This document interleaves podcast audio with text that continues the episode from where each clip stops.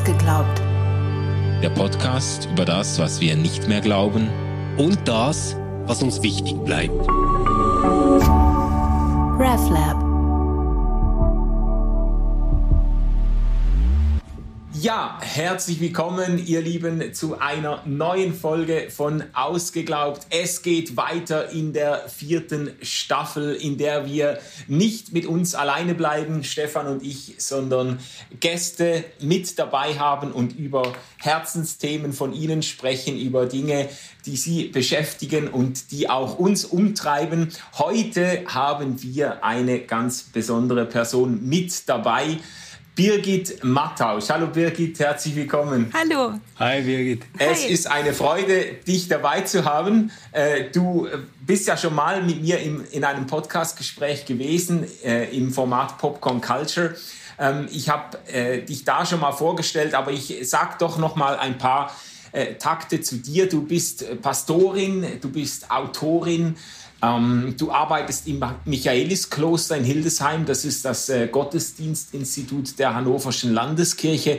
Da verfolgst du eigentlich so deine Leidenschaft für Predigt, für Sprache, für das gesprochene Wort in der Kirche, und du übst das auch selber. Ich habe dich ja eigentlich online kennengelernt. Du bist sehr aktiv auf sozialen Medien, du bloggst, du schreibst freche und inspirierende Texte, auch poetische Sachen. Du bist eigentlich berühmt geworden durch ein Interview in der FAZ. Ich habe vor kurzem gesagt, dass wir dich zu Gast haben werden. Dann hat jemand gesagt, ja, das ist ja ein Star geworden, die Birgit. Ja? Also wie lebt sich so als Star, Birgit? Als besondere Frau Gottes. Ja, genau. So hat die FAZ hat ja so getitelt, eine besondere Frau Gottes. Wie fühlt sich das so an? Also ich habe das, würde mich selber nicht so wahrnehmen.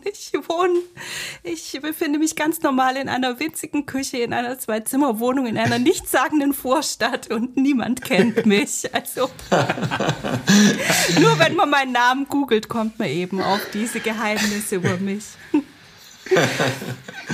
Ja, also es ist super, dich mit dabei zu haben. Und wir haben gesagt, wir würden gerne mit dir so ein bisschen über die ganzen Fragen um Theologie, Kirche und Frauen, Feminismus und so weiter sprechen. Was würdest du sagen, hat Gott, um gerade einzusteigen, hat Gott ein Problem mit Frauen? Oder müsste man vielleicht die Frage umformulieren und sagen, hat Gott ein Problem mit Männern? Ja, also wenn man die biblischen Texte liest und unsere Tradition anschaut, muss man eigentlich schon sagen, anscheinend hat Gott ein Problem mit Frauen. Hm. Wow, das hätte ich jetzt nicht erwartet. Was meinst du damit? Naja, wir kommen eigentlich nicht besonders viel vor. Ah, so. Also wir sind nicht also in den Texten zumindest nicht der Maßstab. Ich glaube, 3 biblische Bücher bestehen überhaupt in Bechdel-Test. Wisst ihr, was es ist? Dieser Filmtest, also ist eigentlich für Filme, der hat so, dass man Filmen 3 Fragen stellen kann. Erstens, kommt mehr als eine Frau vor, also mindestens 2 Frauen. Zweitens, haben beide einen Namen. Drittens, sprechen sie an einer Stelle miteinander, und dann noch viertens, stimmt, sind 4 Fragen, noch viertens, sprechen sie über was anderes als ein Mann. Ja, das kommt ein bisschen banal vor, aber quasi, also 80% aller Oscar-prämierten Filme fallen durch. Und das ist das die biblischen Tolle, Bücher, wenn man, eben auch nur 2, die das bestehen. Ja, es ist das Tolle, wenn man ein weißer Mann ist wie ich, dann fällt einem sowas gar nicht auf. Ja, das ist klar. Das ist das Verrückte, gell? Ja. So. Okay, aber hat Gott ein Problem mit Frauen? Wenn man natürlich, also ich meine, ich wäre nicht mit an Bord, wenn ich denken würde, dass das stimmt, dann hätte ich mich abgewandt von Glauben. Aber ich finde schon, also gerade im Christentum, wo wir dann ja auch noch Jesus haben, der einfach ein Mann ist, ich finde, es war eine richtig gute Entscheidung. sich zu inkarnieren, aber bitte, ich muss jetzt irgendwie damit klarkommen. Und dann haben wir ja im Christentum auch noch kein striktes Bilderverbot und die Bilder sind schon sehr männlich geprägt, das muss man einfach sagen. Und ich weiß nicht, ob ihr das mitgekriegt habt, die ECBO bei uns, die Kirche aus Berlin, die machen gerade in der Fastenzeit, dass sie die Tageslosung in geschlechtergerechter Sprache posten und wenn sie da weibliche Gottesanreden oder irgendwo ein Sternchen ist, kriegen die einen Shitstorm ohne Ende. Ist krass, was da abgeht, oder? Ganz schlimm. Also das macht Leuten, also von Gott so zu sprechen, dass er kein Problem mit Weiblichkeit hat oder Weiblichkeit in sich hat, er, sie, es, ist auf jeden Fall was Menschen Angst macht, offensichtlich. Ja, ist mir auch schon oft aufgefallen, dass wir nie so heftige und starke Reaktionen kriegen wie zu solchen Beiträgen. Dass da wirklich Menschen total getriggert werden und sagen, das geht gar nicht, also bis hin zu Blasphemievorwürfen und man würde den Glauben lächerlich machen etc. Das ist mir auch schon aufgefallen, aber ich habe es jetzt gerade auch bei dieser Aktion wieder wahrgenommen und irgendwie habe ich das Gefühl, das ist so eine Ungleichzeitigkeit, die da herrscht. Also einerseits leben wir irgendwie so in Bubbles, wo man gar nicht mehr denkt, dass es das noch gibt. Und dann machst du Facebook an und siehst einen Kommentar von einer Freundin bei so einem Beitrag und liest dir das mal durch und denkst, Mist, ich habe keine Ahnung, wo wir hier eigentlich leben und was sich andere Menschen dazu denken. Ja, und irgendwie ist das Thema Feminismus scheint mir schon so ein Marker zu sein. Also alle die im Moment die demokratische Ordnung zerstören wollen, haben auch antifeministische Tendenzen. Oder alle Terroranschläge hatten auf jeden Fall auch einen misogynen Hintergrund und so weiter. Aber das stimmt. Ich vergesse das auch, wenn ich in meiner kleinen, freundlichen, feministischen, antirassistischen Bubble auf Instagram rumsurfe. Und dann kommt auf einmal irgendwie so ein katholische Kämpfer-Natur. Ja. Genau. Ich bin da ein bisschen aufmerksam drauf geworden. Ruth Hess hat das mal in einem Kolloquium so bezeichnet, dass sie gesagt hat, das Gender-Thema ist ein Lackmustest für politische Gesinnungen. Und ich habe dann zuerst, wirklich jetzt mein erster Reflex war so eher etwas relativierend abwehrend, dass ich gedacht habe, naja, also vielleicht auch nicht ganz, oder? Also weil das gibt's ja kaum mehr. Aber seit sie das gesagt hat, konnte ich nicht mehr die Augen davor verschließen, das Thema immer mitzudenken. Und es ist wirklich krass. Also findest kaum einen terroristischen Anschlag. Du findest kaum irgendwas krass Rechtes in der Politik, was nicht auch Anti-Gender ist. Ja. Aber bei religiösen rechten Tendenzen oder Gruppierungen, Ja, irgendwie, ich meine, als ihr mich gefragt habt, ob wir über dieses Thema reden wollen, und dann habe ich das Leuten erzählt und die haben gesagt, das sei doch erledigt, also vor allem Männer haben gesagt, das sei doch erledigt, diese Frage, ob Gott ein Problem mit Weiblichkeit und mit Frauen oder hat. Und irgendwie hat mir auch den Eindruck, auch so feministische Theologie, das hat man so in den 70er Jahren, so ältere Damen wie ich mit so gestalteter Mitte oder sowas kümmern sich darum, aber so richtig sexy ist es nimmer und so richtig wichtig. Aber ich glaube, das ist eben doch überhaupt noch nicht durch. Oder es hat auf jeden Fall immer noch so viel spaltendes Potenzial. Das heißt, da scheint irgendwie was Interessantes dran zu sein. Ja. Jetzt könnte man ja auf zwei Arten damit umgehen. Das eine ist, man könnte einfach sagen, na ja, das ist so eine Diskursverweigerungsstrategie der Männer, dass sie einfach sagen, na ja, komm, der Teich ist abgefischt, da gibt's nichts mehr zu holen. Ich glaube sogar auch, dass es das teilweise ist. Aber viel spannender fände ich, wenn du mal ein bisschen erklären könntest, was sind denn so die Issues, die wir nicht aufgeben sollten, wo man dranbleiben sollte, was feministische Theologie, auch Genderreflexion im Theologietreiben heute noch so wichtig macht? Also für meine Theologinnenbiografie oder auch Glaubendenbiografie ist immer noch feministische Theologie was ganz Wichtiges. Also diese Art, auf die Texte zu schauen. Und das wäre für mich schon was Unaufgebbares. Also immer mir klar zu sein, dass ich eine bestimmte Perspektive habe und dass es keine allgemeingültige Perspektive ist, mir darüber immer Rechenschaft abzugeben. Und meine Perspektive ist schon die einer weiblich sozialisierten und weiblich gelesenen Person. Ich würde das jetzt mal Frau nennen, verkürzt, auch wenn ich weiß, dass man da auch vorsichtig sein muss. Aber dadurch lese ich die Texte anders und dadurch gelten auch bestimmte theologische Entscheidungen, bestimmte Dogmenbildungen für mich vielleicht anders als für andere Leute. Und das, diese Haltung zu haben, finde ich schon absolut wichtig. Also ich mache mal so ein ganz plattes Beispiel. Also die 10 Gebote. Ja. Da sagen wir immer, die gelten irgendwie für alle Menschen. Das ist so ganz universal und darauf können sich ja sicher auch alle Religionen einigen oder sowas Ähnliches. Wenn man die aber genau liest, gelten die ja mir zum Beispiel nicht. Also weil lass dich nicht gelüsten deines nächsten Weibes. Ich bin jetzt hetero und ich habe mich noch nie, also ich habe noch nie Lust gehabt auf die Frau einer meiner Freundinnen. So, also eigentlich gelten diese Gebote ja Männern, die Besitz haben. Und was heißt es dann für mich? Oder was heißt es für diese Gesellschaft, in der hinein diese Gebote gesprochen worden sind, wo ja auch nur ein bestimmter Anteil von Menschen überhaupt einzelne Gebote einhalten konnten, weil sie überhaupt nur zum Beispiel Besitz hatten oder männlich waren.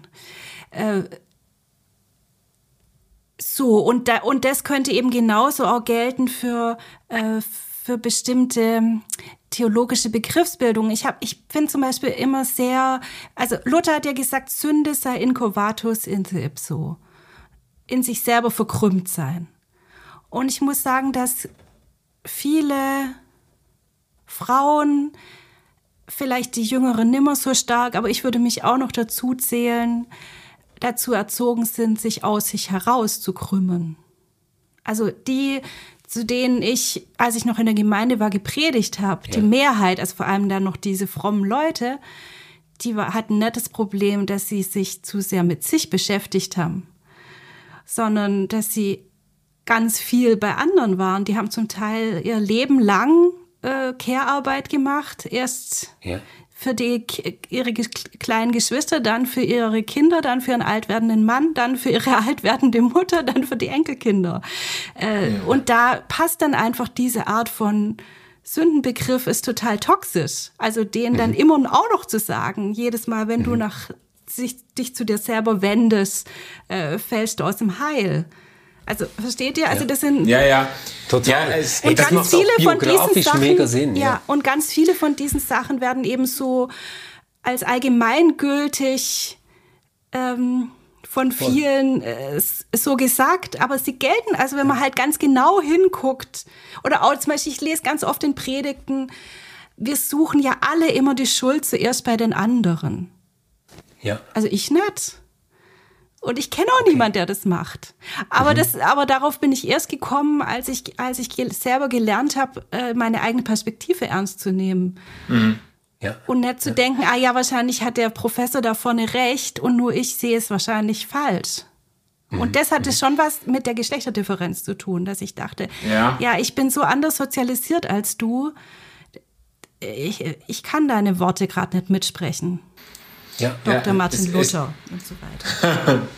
Es gibt einen faszinierenden Text, ich glaube von Dorothee Sölle, über den Sündenbegriff in feministischer Perspektive oder so.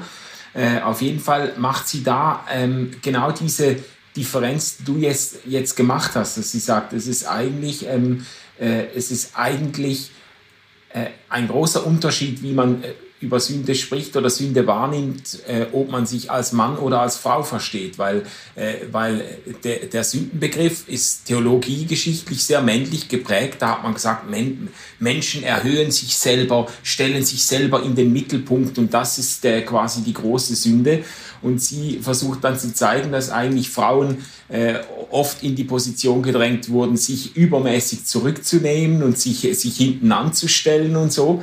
Und wenn sie dann mal den Mut gefunden haben, sich selbst ernst zu nehmen, dann hat man ihnen natürlich das als Sünde angelastet. Oder das ist schon Ja, es gibt, der Elisabeth Moltmann-Wendel, die hat irgendwie, glaube ich, in 70er oder 80er Jahren in Bad Boll, in der Nähe, wo ich herkomme, sich mit so einer Gruppe von Frauen getroffen und sie haben gelernt, über sich zu sagen, ich bin gut, ich bin schön und das als Glaubensbekenntnis. Ich weiß nicht mehr den genauen Wortlaut. Und ich weiß noch, als ich studiert habe, dass die Professoren sich sehr darüber lustig gemacht haben, dann über dieses schon länger vergangene Ereignis und dass es ja zu verkürzt ist. Und ich würde heute aussagen, ich finde nicht, dass ich gut und vollkommen bin. Das sage ich als Christin nimmer über mich. Aber ich glaube, es hat diesen Weg gebraucht, dass so eine Gruppe von Frauen das mal gesagt hat. Und das als also auf dem Weg zu einer, dann zu einer weiteren Theologie. Aber ja, und offensichtlich ist es nicht selbstverständlich gewesen für diejenigen, die sich daran beteiligt haben. Das hat ja viele auch etwas gekostet, das über sich selbst auszusprechen, weil sie offenbar nicht mit diesem Zuspruch aufgewachsen sind, dass sie eben gut und schön und richtig sind, so wie sie sind. Also, Jetzt kann man ja einerseits sagen, das ist ja schön, dass sich das geweitet hat, dass man da auch theologische Anhaltspunkte schafft, die ein Bewusstsein dafür schaffen, dass Frauen vielleicht Gott oder Sünde oder ganz viele andere dogmatische Begriffe auch nochmal anders für sich füllen müssen, als die Tradition uns das vorgibt. Auf der anderen Seite stößt das ja auch auf vehemente Kritik und ich meine jetzt damit gar nicht nur irgendwie aus so einem rechten Lager oder aus einem radikalen Lager, sondern es gibt da ja schon auch eingesessene Kirchenvertreter, die sich jetzt quasi vor der Feminisierung der Kirche fürchten, oder? Die dann quasi sagen, den Niedergang der Kirche, den kannst du ganz genau daran beobachten, dass jetzt die Frauen quasi die Kanzel gestürmt haben, dass wir so viele Theologiestudentinnen haben, prozentual, ja nicht absolut, oder? Aber prozentual im Vergleich zu den Männern. Und da gibt's ja auch durchaus abwertende Rede, also dass man so sagt, das sind halt dann so Multitypen, die irgendwie vom Land kommen, die Strickmädchen, die jetzt auch noch Theologie machen. Hast du dir noch nie überlegt, vielleicht ist das einfach der falsche Verein, wo ich mitmache hier? Vielleicht sollte ich irgendwie was anderes machen, das vielleicht mehr mit Kunst und einem linken, freundlichen Milieu zu tun hat, das denken kann und Frauen mag. Ja, also ich meine, ich studiere ja so langsam wie so eine Schnecke immer noch. Hier mache ich so einen Masterstudiengang in Hildesheim und das sind an so einem künstlerischen Bereich und das sind natürlich lauter solche total woken, jungen Menschen mit sehr schönen Tattoos und wenn man da schon ein Mann ist, hat man auch Nagellack und so und... Und es ist schon irgendwie ganz schön. Ich sitze ganz leise in der letzten Reihe oder im letzten Zoom-Reihe und beobachte die und denke, das ist schon schön. Ich muss gar nichts erklären. Also dazu stehe ich schon. Aber ich bin leider irgendwie... Wahlverwandtschaften. Aber ich kann einfach mit diesem Christentum nicht aufhören. Das geht irgendwie nicht. Mit dem Christen. Das bedeutet mir einfach zu viel. So, aber darf ich noch kurz was zu diesem, was du sagst, mit Multitypen und so weiter? Also ich meine, das war ja Friedrich Wilhelm Graf, der Professor. Und ich meine, er hat ja natürlich total recht. Also man kann sagen, in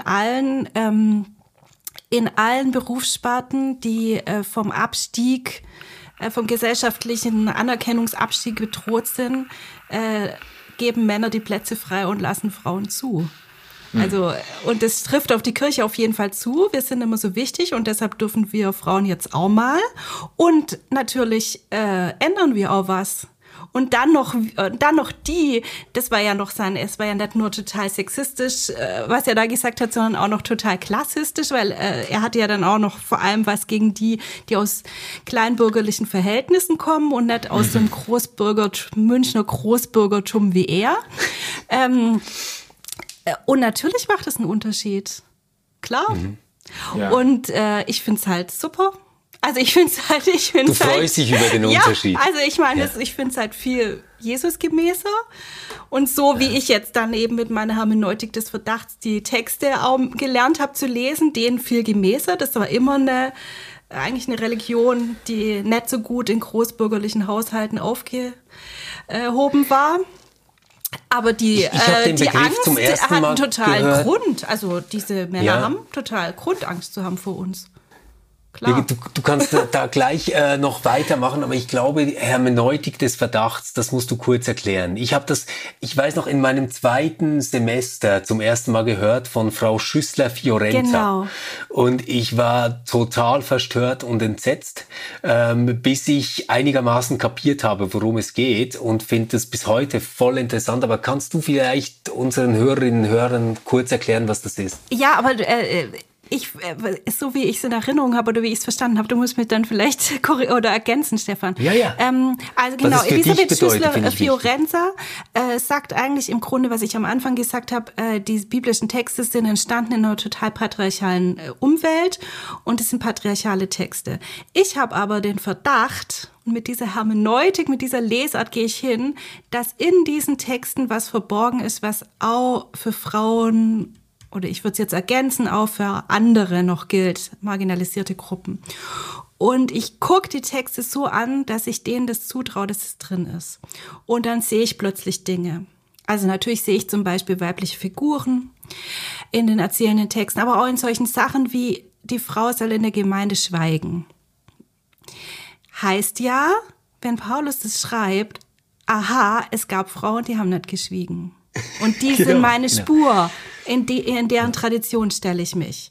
Und das finde ich ganz toll. Und dann erkennt man ja ganz großartige Sachen. Es gibt zum Beispiel von Irmtraud Fischer aus Graz ganz tolle Kommentare zu den Erzelterngeschichten, wo sie auf einmal entdeckt, dass da ganz viele Frauengeschichten, die halt nie erzählt werden und immer so als altorientalische Erzähllust abgetan werden, aber viel zentraler sind diese sogenannte Preisgabe der Ahnfrau zum Beispiel, also dass mehrere Erzväter lassen ihre Frauen in Harems von Königen übernehmen und Gott rettet die dann. Und niemand hat je auf diese Geschichten geachtet, bevor irgendwie Leute wie Irmtraud Fischer daherkamen und sagten, ich gucke jetzt mal. Und dann kann man auf einmal das alles anders lesen, dass Gott dauernd Frauen aus sklaverischen Verhältnissen befreit zum Beispiel. Und das hat man vorher gar nicht gemerkt. Oder diese total todeslangweiligen Grußlisten in den Paulusbriefen, wo man denkt, die kann man ja eigentlich auch überblättern. Und dann sind da aber auf einmal ganz viele interessante Frauennamen. Und anhand der Namen kann man sehen, dass es auch keine besitzenden Frauen waren, sondern wahrscheinlich Sklavinnen. Und dass die ein Mitspracherecht in diesen frühen Gemeinden hatten. Und dann ist auf einmal total viel los. Und dann sehe ich auf einmal alles auch ganz anders. Ich sehe diese Gemeinden ganz anders. Ich sehe vielleicht auch das, was Paulus über Sexualität sagt, ganz anders, wenn ich weiß, dass seine AdressatInnen auch Menschen waren, die Besitzer hatten, die auch ihren Körper besessen haben und so weiter und so weiter. Und dann geht auf einmal eine riesen Welt auf, die voller Schmerz, aber auch voller Schönheit ist und wo auf einmal ich auch drin vorkomme und noch viele andere Menschen. Ja, ich finde es super, dass du es so erklärst, weil wenn man das nur so hört, Hermeneutik des Verdachts, oder, dann könnte man irgendwie denken, da ist jemand einfach super skeptisch gegenüber all diesen Texten. Aber es ist ja eigentlich in der Grundhaltung ein mega Vertrauen zu sagen, nein, ich glaube, dass auch wenn ich es jetzt noch nicht sehe, ich auch in diesen Texten vorkomme, ich auch gemeint bin und es da auch um mich geht, oder? Es ist eigentlich eine mega spirituell ich finde auch, das ist eigentlich so eine Glaubenshaltung, also zu glauben, zu vertrauen, dass Gottes Kraft so stark ist, dass sie auch noch in den patriarchalsten Texten und Kulturen was unterschmuggeln kann, was subversiv ist. Ja, sehr, sehr, sehr cool. Also mir ist das zum ersten Mal begegnet, es gibt doch dieses berühmte Büchlein von Ulrich Lutz, Zankapfel Bibel. Da sind ganz verschiedene theologische Ansätze vorgestellt. Ein Text, da hat man sich geeinigt auf einen Text und da gab es einen Evangelikalen, der was geschrieben hat, da gab es eine Befreiungstheologin und eine feministische Theologin und so weiter. Und da hat eben der feministische Ansatz, da ist mir das zum ersten Mal aufgegangen, da ging es irgendwie um die Speisung der 5000, glaube ich, Und da hat dann eben diese Theologin hat irgendwie auf die abwesenden Frauen aufmerksam gemacht und hat dann ihre Geschichte erzählt. Und das ist, ich fand das den mit Abstand kreativsten und inspirierendsten Beitrag. Aber da ist mir auch vielleicht zum ersten Mal aufgefallen, was du jetzt ein paar Mal erwähnt hast, nämlich, dass bei allem, was man dann doch entdecken kann in den biblischen Texten, dass doch die bestimmende Perspektive eine männliche ist und dass es sich anders anfühlen muss, als Frau diese Texte zu lesen und eigentlich ein Stück weit jetzt, wenn ich das mit mir abgleiche, immer noch eine Übersetzungsleistung zusätzlich erbringen muss, weil man das ja dann eben nicht nur quasi über eine große Zeitspanne hinweg in die Gegenwart transportieren muss, sondern auch noch über die Geschlechtergrenze hinüber retten muss, diese Geschichten. Und dass man quasi sich finden muss in einem Text oder finden möchte in einem Text, der vornehmlich von Männern handelt. Das wäre mir so nie aufgefallen, weißt du, weil für mich selbstverständlich, ich lese das, da kommen Männer vor, ich bin ein Mann, ich vermisse nichts. Ja, und dann muss man sozusagen den Schritt vorher noch machen, es überhaupt zu merken, dass es eine andere Perspektive ist. Und das wäre doch vielleicht für euch auch interessant, weil ihr könntet ja sozusagen an mir sehen, wie ich es merke und dann selber sehen, dass ihr auch was merkt, weil natürlich sind die Figuren, die da im Neuen Testament rumlaufen, keine Schweizer zum Beispiel. Genau. Ja. Also, und keine Leute, die eine Heizung zu Hause haben und so weiter und so weiter. Ja. Also jetzt verkürzt ausgedrückt. Ja. Und keine weißen Menschen und so. Und sie leben nicht in einer Demokratie und es gibt keinen Sozialstaat und so. Mhm. Genau, und ich finde es ja immer erstaunlich, dass diese, ich sage jetzt mal, sozialgeschichtliche Schule, die da mitschwingt, die hat ja eigentlich wenig Akzeptanzprobleme. Würde ja keiner sagen, nee, also Sozialgeschichte zur Bibel, das brauchen wir nicht, das ist voll egal. Das ist irgendwie nicht so ganz seriös und wenn da was in die Übersetzung mit einfließt, dann ist das nicht mehr echt. Aber sobald das Ganze unter dem Label feministische Theologie läuft, hat es doch immer entweder diesen Verdacht, dass es eigentlich schon vorbei ist, etwas ist aus den 70er Jahren oder halt dann so eine überkandidelte Sache ist von so ein paar Frauen, die sich da irgendwie Gehör verschaffen müssen an einem Thema, womit sie sich eigentlich gar nicht wirklich auskennen. Ja, vielleicht könnt ihr mir das erklären, warum das so ist. Ich hab nur den Gedanken, dass es halt wahrscheinlich daran liegt, dass doch so stark das Männliche das Menschliche ist. Das ist ja in der Literatur genauso. Also es gibt ja zum Beispiel die Gattung Frauenliteratur. Das ist natürlich was Schlechtes, also was natürlich im Kanon niemals eine Rolle spielen wird.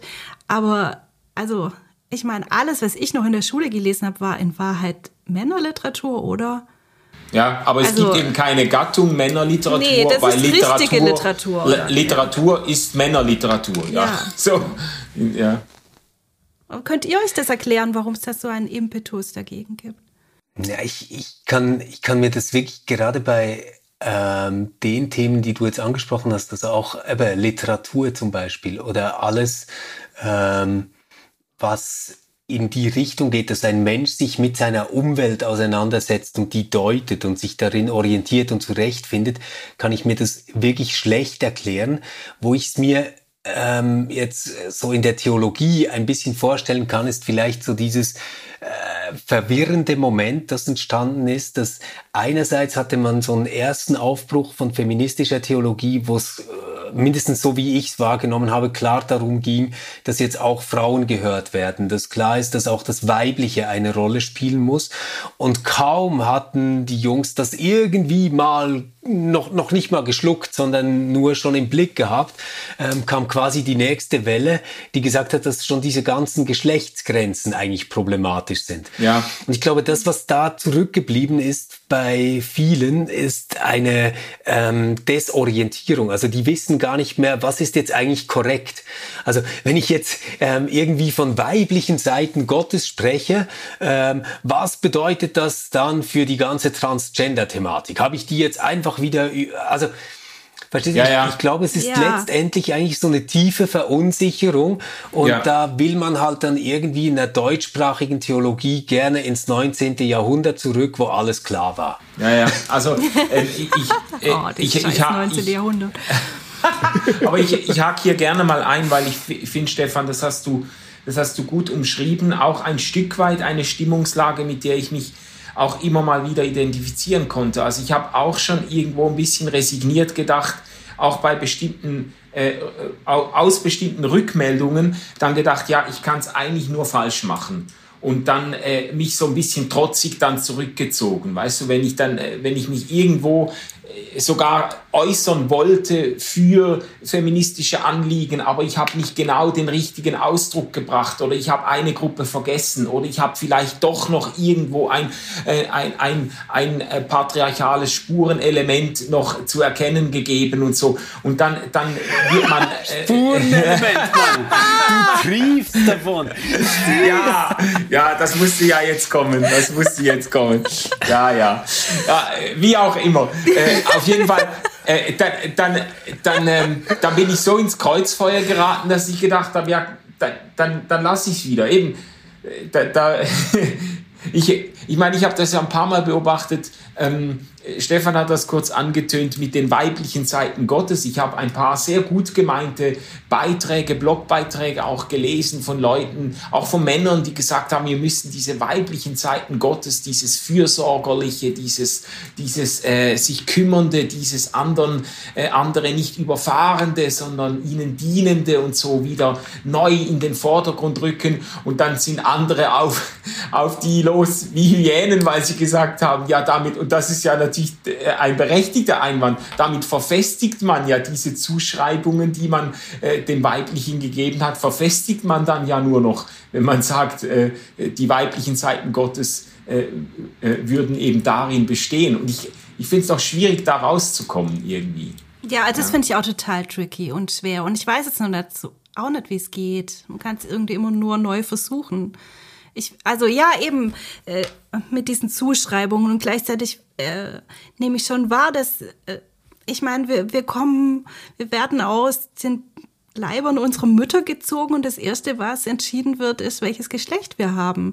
Ich glaube schon, dass es, ich glaube natürlich nicht, dass es mein Gehirn völlig anders ist als eures oder so, aber an mich werden doch andere Sachen angelegt, als wenn ich mit einem Penis auf die Welt gekommen wäre, glaube ich schon. Ja. Und das spielt schon eine Rolle. Und trotzdem wünsche ich mir ja auch eine Welt, in der das keine so große Rolle mehr spielt.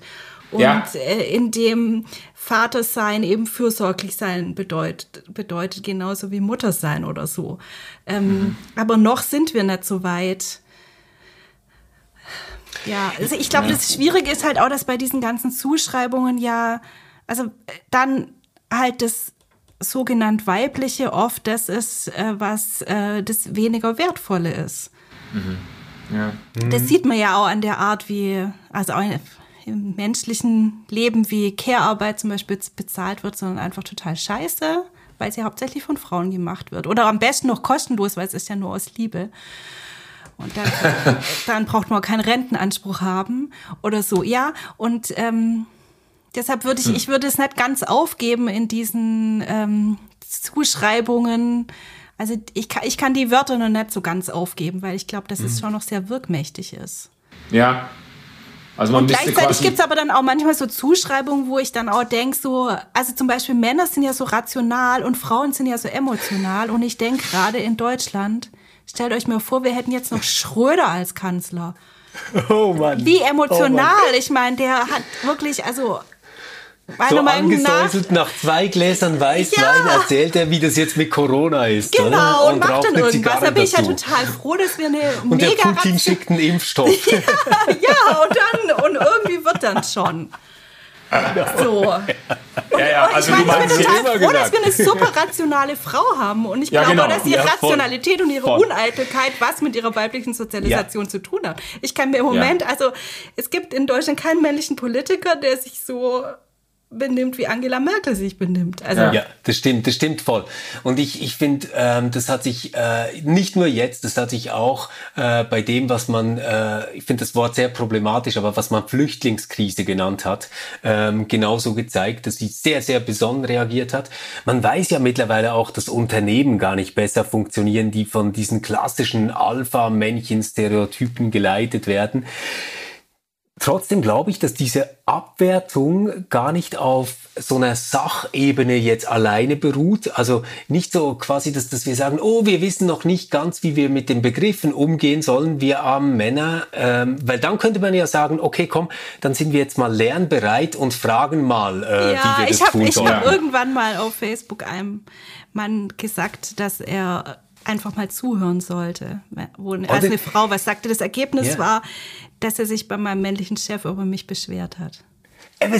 Und da, glaube ich, ist letztendlich, also es soll keine Entschuldigung sein, aber ich glaube, was man daran merkt, ist, dass für viele Männer das total verunsichernd ist, nicht sicher zu sein, dass sie sich so verhalten, wie es richtig ist, wie es akzeptiert ist.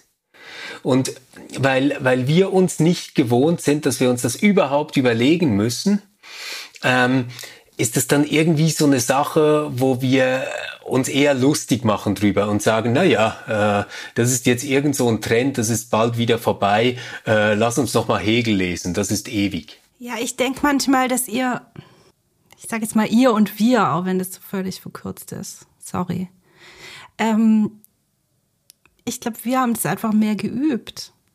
Also wir mussten uns die ganze Zeit in männliche Positionen einfühlen, weil die ja die allgemeingültigen waren oder immer noch teilweise sind. Und das übt unglaublich. Ja. Und wir kennen uns, also ich persönlich kenne mich total gut damit aus, dass ich irgendwie in Kontexten bin, in die ich nicht reinpasse. Und ich habe manchmal das Gefühl, viele Männer sind auch ganz schön verwöhnt. Also, dass euch das so erschreckt, wenn ihr mal angefahren werdet oder wenn ihr mal missverstanden werdet oder so. Weil ich werde die ganze Zeit missverstanden. Ich bin die ganze Zeit in Sitzungen, wo ich irgendwas sage und keiner hört's und nachher sagt's irgendein Mann und dann war's ein geiler Beitrag. Ja. Oder ich lese Texte, wo ich denke, okay, das habe ich dir erzählt, aber du machst keine Fußnote, dass es von mir ist oder so. Ja. Genau.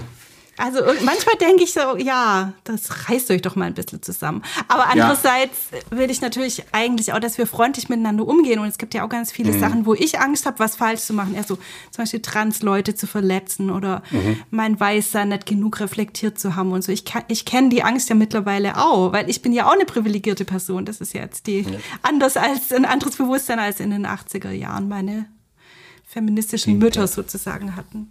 Ja. Aber vielleicht hat das wirklich ganz viel damit zu tun, wie wir gelernt haben, in einer Gesellschaft irgendwie Akzeptanz zu kriegen. Ich glaube, als Mann, um das jetzt auch mal so pauschal zu sagen, bist du oft in der Gruppe drin und versuchst alles zu tun, um nicht der Außenseiter zu sein, um quasi irgendwie zu passen, also diese Fit-Leistung irgendwie hinzukriegen, damit das passend ist. Und ich glaube, dass das bei Frauen und ich meine jetzt auch Mädchen in der Schule schon viel stärker so läuft, dass die immer wieder die Erfahrung machen, dass die da nicht passen in einer Großgruppe und dann sehr stark auf individuelle Beziehungen setzen, die dann quasi dort Halt geben, wo das ganze andere Netz nicht funktioniert.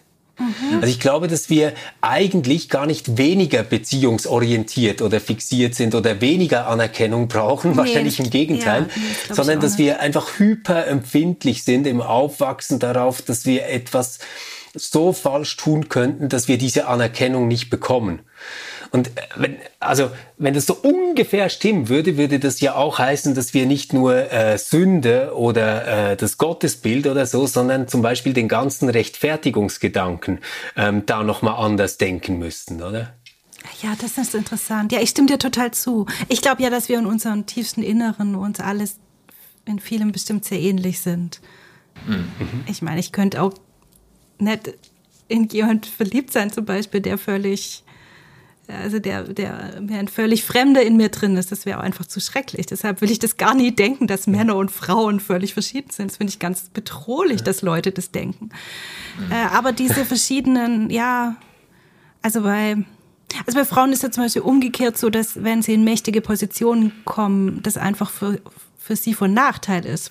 Zum Beispiel, was Beziehungen betrifft. Niemand will mehr Sex mit einem haben und so weiter. Ja. Aber was würde das für die Rechtfertigung bedeuten? Das hätte aber beides doch mit Scham irgendwie, das gerechtfertigt, sich nimmer schämen zu müssen, nicht dazuzugehören, aber vielleicht auch nimmer schämen zu müssen, sich zu müssen, zu schwach oder zu kraftvoll zu sein? Oder kannst du es noch weiterdenken? Ja, ich glaube, für mich als Mann ist es zunächst schon mal nur schwierig zu spüren, dass ich rechtfertigungsbedürftig bin. Ah, okay. Mhm. Oder, aber ich hasse es eigentlich, so in Klischees zu reden, aber ich glaube, dass da wirklich eine gewisse Wahrheit drin ist. Wenn ich mich mit Freundinnen unterhalte, dann merke ich, dass die über Situationen, die längst vergangen sind, also irgendwie ein Abendessen vor 3 Wochen, sich noch Gedanken machen, ob das passend war, was sie gesagt haben, ob sie etwas anderes hätten anziehen sollen, ob sie zu viel Wein getrunken haben, ob sie zu laut gelacht haben. Und das sind Gedanken, die ich wirklich nie habe. Es ist nicht so, dass ich das kraftvoll wegdrücken muss, sondern das ist mir einfach komplett fremd. Und dort fängt das, glaube ich, schon mal an, dass das Rechtfertigung einen ganz anderen Stellenwert hat.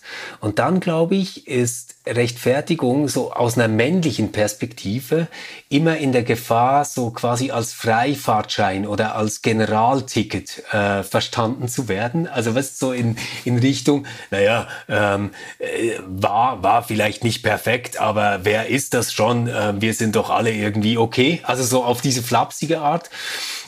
Wenn ich glaube, dass es, aber vielleicht stimmt das auch gar nicht, aber dass es für viele, die dort eher jetzt in einem weiblichen Sinn ticken, darum geht, ich habe da eine verlässliche Beziehung. Also sei das jetzt zu Gott selbst oder zu Christus oder zu Maria oder irgendeiner Heiligen, das ist letztendlich völlig egal, aber ich habe da etwas Verlässliches, das mich trägt, wenn diese andere Akzeptanz fehlt, während ich glaube, dass so dieser männliche Zug dazu eher ist, naja, keiner kann sich aus sich selbst rechtfertigen, aber Gott rechtfertigt uns ja, das steht mir zu. Weißt du, so quasi wie eine Verdopplung des Selbstbewusstseins ist. Ich glaube, ich schweige gerade ein bisschen, weil ich nicht sicher bin, ob die Linie immer zwischen männlich und weiblich gelesen dann verläuft, aber auf jeden Fall, dass es verschiedenes Sein in der Welt gibt, das würde ich. Und das auch verschiedene Formen von Gottes Zuwendung irgendwie braucht. Oder Gottes Erfahrungen. Das glaube ich schon. Ja, das denke ich auch. Also und es ist so, als Tendenzanzeige könnte ich dem schon was abgewinnen. Es stimmt ganz sicher nicht in jedem Fall oder so. Das, aber das hat ja zu tun mit dem, was wir über den Sündenbegriff schon ausgetauscht haben am Anfang des Gesprächs. So die vielleicht unterschiedliche Neigung, sich entweder selbst ins Zentrum zu stellen oder sich selbst zu verlieren. Letztlich kann das ein Mann und eine Frau, kann das beides tun.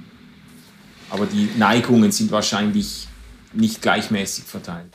Ja, Birgit, ich würde dir gerne zum Abschluss nochmal so eine richtig theologische Frage stellen, die mich aber von dir persönlich wundernimmt, also wie du dir als Person das denkst. Man könnte ja einerseits sagen, naja, feministische Theologie, Genderbewusstsein oder auch das 19. Jahrhundert, völlig egal jetzt, was wir nehmen, ich meine quasi Herangehensweisen, Hermeneutiken, mit Texten umzugehen, die sind einfach theologiegeschichtlich interessant. Ist gut, das zu kennen und das zu wissen. Ein anderer Zugang, jetzt vielleicht mehr so aus einer eigenen Frömmigkeit heraus, könnte ja auch sein, dass man sagt, naja, das sind eigentlich alles Offenbarungsschritte. Also wir erkennen dadurch mehr, wir lernen mehr von Gott kennen. Würdest du sagen, jetzt für dich persönlich, dass das, was du von feministischer Theologie, aber auch von Gender Studies etc. gelernt hast, für dich nochmal sowas war wie ein Offenbarungscharakter an und für sich? Oder würdest du einfach sagen, nein, das war immer dieselbe Offenbarung, aber ich habe jetzt noch 2, 3 andere Brillen bekommen, um mir das anzuschauen?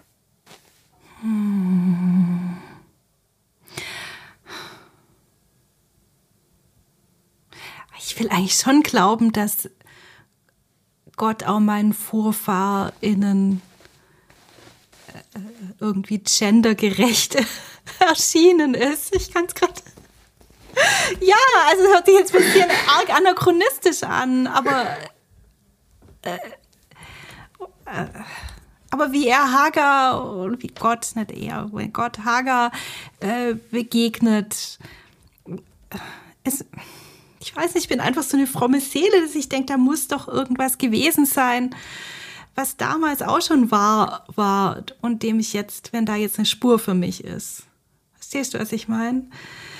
Mhm. Und trotzdem glaube ich auch, wir kommen... Diese Spur war immer da, nicht du siehst jetzt erst. Ja, natürlich, ich lerne sie mit Hilfe von Theologie und so weiter, lerne ich sie zu sehen. Aber ich hoffe doch, dass sie auch schon vorher da war. Dass Gott schon von Anbeginn der Zeit im Blick hatte, dass Diversity gut ist und so, und so die Welt geschaffen hat. So. Ich bin auch ein bisschen, vielleicht auch besonders als Deutsche, auch ein bisschen misstrauisch gegen das, es offenbart sich immer mehr und hegelianisch geht es immer vorwärts, weil man das halt seit der Shoah nicht mehr so leicht denken kann. Und trotzdem muss ich natürlich sagen, dass für mich als Frau, es gab natürlich nie eine bessere Zeit, um zu leben als jetzt. Also in meiner Familie hatte noch nie eine Frau so viel Freiheit wie ich, noch nie hatte jemand so viel eigenes Einkommen. Alleine eine eigene Wohnung und so. Und wie das gesellschaftlich ist und noch nie hatte, also das spiegelt sich ja auch in unserem Denken, wie wir von Gott denken können, eben dann wieder. Ja. Das war jetzt keine so richtige Antwort. Ja, also ich finde das ein ganz spannenden Punkt, worauf du jetzt hinaus bist. Und wenn ich nochmal ganz persönlich nachhaken darf, empfindest du das jetzt einfach als Privileg und sagst, ich freue mich, dass das so ist? Oder ist das irgendwie auch eine Bürde? Was? Ich versuche es mal so zu sagen, als Kamala Harris gewählt wurde.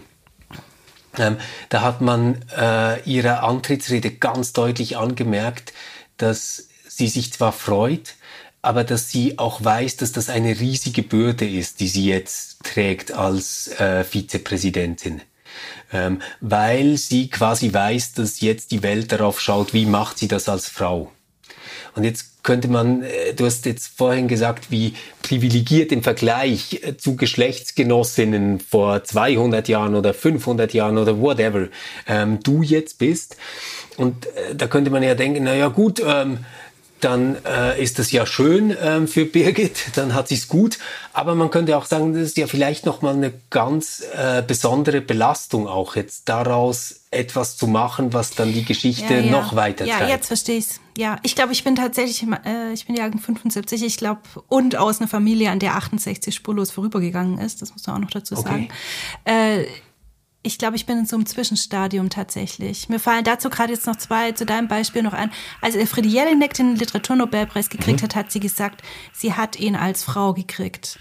Denn sie ist nicht anders denkbar. Also es ist eine Zeit, da kriegt man nicht als Frau nicht den Literaturnobelpreis für sein Werk, sondern für sein Frausein. Einfach, weil man halt dran war, dass eine Frau dran ist. Ja.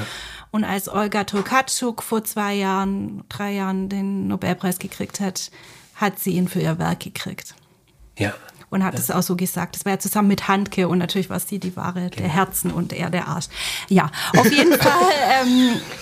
Und ich glaube, ich bin zwischen diesen beiden Positionen.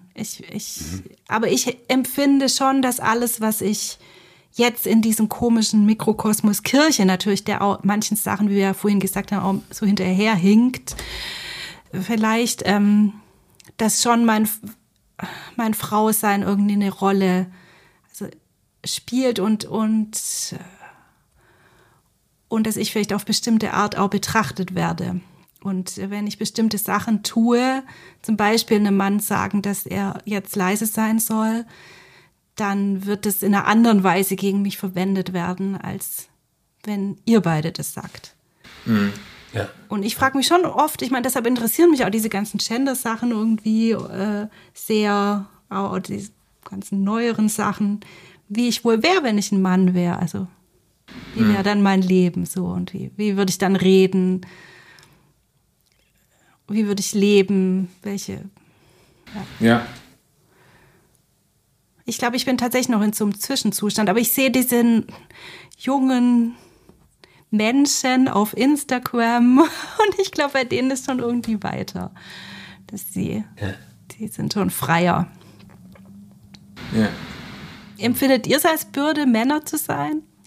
Das sagen ja manche, dass es wir jetzt leichter haben. Ich habe tatsächlich neulich zum ersten Mal in meinem ganzen Leben in der Kirche eine Anfrage gehabt für ein Statement, wo ich also zu einem Nicht-Frauen, also Nicht-Thema, was mit Gender zu tun hatte und Geschlecht. Und ich wurde gefragt, weil sie noch eine Frau haben wollten, die spricht. Das war zum ersten Mal. Okay, zum ersten Mal? Zum ersten Mal. Wow, okay, also ich kann von mir eigentlich nur sagen, dass ich selbst sehr gerne ein Mann bin und dass ich auch nie das Gefühl habe, dass ich da jetzt irgendwie zu kurz komme oder ich weiß doch nicht, irgendwie jetzt negativ diskriminiert werde, weil jetzt Frauen gefördert werden oder sowas. Das erlebe ich wirklich nicht selbst. Ich glaube aber auch, dass ich das aus einer wiederum wahnsinnig privilegierten Situation heraus sage, oder? Also das kannst du gut sagen, wenn du promoviert bist in irgendeinem Fach und eine Festanstellung hast mit 100%.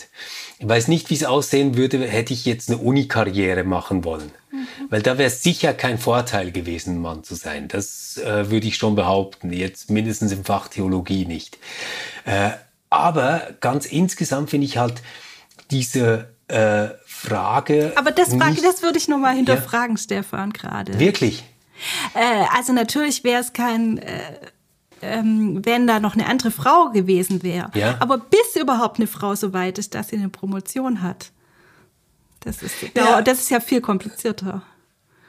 Ja gut, also bei der Promotion sind ich weiß nicht genau, wie es in Deutschland ist, aber hier in der Schweiz sind sie da eigentlich stärker, die Frauen. Ach, bis zur Promotion. Ah. Und dann hängt's ab und man kann das ziemlich gut zeigen, das ist dann der Babyknick. Ja. Der Bam, und dann sind sie eben raus, der Gap verläuft nimmer zwischen Männern und Frauen, sondern zwischen Frauen, die Kinder haben und alle anderen. Eben, ich habe keine Kinder, deshalb ich bin ja Das ist, glaube ich, nochmal so die krasse Gruppe, die nochmal ganz anders dasteht. Aber jetzt eine Frau, die sich entscheidet, nee, sie macht das nicht und sie setzt auf eine Uni-Karriere, hat sicher nicht schlechtere Karten als ein Mann im Moment. Ja, aber die Frau muss auf Kinder verzichten, während ein Mann nicht auf Kinder und auf Liebe und so weiter. Weil der Mann hat ja eine Frau, die Kinder hat. Ja, eben. Ja, nee, aber was ich eigentlich sagen wollte, ist, ich finde, es wird eigentlich immer dort spannend, wo man anfängt, gemeinsam eine Vision zu entwickeln, wo das hinführen könnte. Gar nicht ist der Ist-Zustand jetzt irgendwie für Männer oder Frauen mühsamer oder so, sondern wirklich diese Fantasie zu gebrauchen, die du vorhin erwähnt hast. Du stellst dir vor, wie es wäre, wenn du ein Mann wärst und und dort wird für mich wirklich spannend, wo Männer und Frauen und alle, die etwas dazwischen oder was ganz anderes sind, zusammensitzen und sagen, wie wär's denn eigentlich toll? Welche Rolle sollte das spielen? Welche Freiheiten brauchen wir voneinander? Und da finde ich es halt total hilfreich, nicht so verängstigt und aus der Defensive heraus zu sein, sondern wirklich zu sagen, was man denkt, aber auch bereit zu sein, vielleicht was Blödes gesagt zu haben und das zurücknehmen zu müssen und bestenfalls was zu lernen draus. Ja. Ich meine, ich wünsche schon so eine Welt und deshalb mag ich auch, dass es in unserem Gott, in unserem Glauben vorkommt, wo sowas wie Fürsorge, Care und so einen ganz anderen Stellenwert hat. Mhm. Gesellschaftlich, aber auch zwischen Menschen und also diese sogenannten weiblichen Eigenschaften. Also ich hoffe schon, dass die auf dem Vormarsch sind und dass Unternehmen eben besser geführt werden, wenn sie fürsorglich mit ihren Mitarbeitenden umgehen und so weiter. Also das ist schon was, was ich mir sehr wünsche. Mhm. Und das muss nicht von Frauen ausgehen, sondern das kann von allen Geschlechtern ausgehen. Aber trotzdem wünsche ich auch als Christin mir so eine Welt. Also. Ja. Und dass die weiblichen Eigenschaften eigentlich dann zum Durchbruch kommen, wenn sie nicht mehr als exklusiv weibliche Eigenschaften gehandelt werden, sondern wenn sie eben als gesellschaftliche Werte anerkannt. So könnte man ja vielleicht den Graph umdrehen mit der Feminisierung der Kirche, oder? Dass wir sagen, jetzt machen wir weibliche Bilder stark quasi, indem die Männer die jetzt auch mal mittragen wenigstens. Übernehmen müssen sie ja gar nicht gleich. Hey, ich fand das mega toll, mit dir zu sprechen, Birgit. Ich fand so eine Atmosphäre, wo ich nicht das Gefühl hatte, dass ich auf rohen Eiern gehe und jetzt nichts Falsches sagen darf, sondern du strahlst so eine mega Empathie und Offenheit aus. Ja. Wo ich einfach das Gefühl hatte, ich kann jetzt Dinge so sagen, wie ich sie wirklich denke. Und wenn ich was Blödes sage, hätte ich das Gefühl, dass du mich auf eine gute Art und Weise darauf hinweisen würdest. Und ich glaube, solche Gespräche brauchen wir wirklich ganz, ganz viele.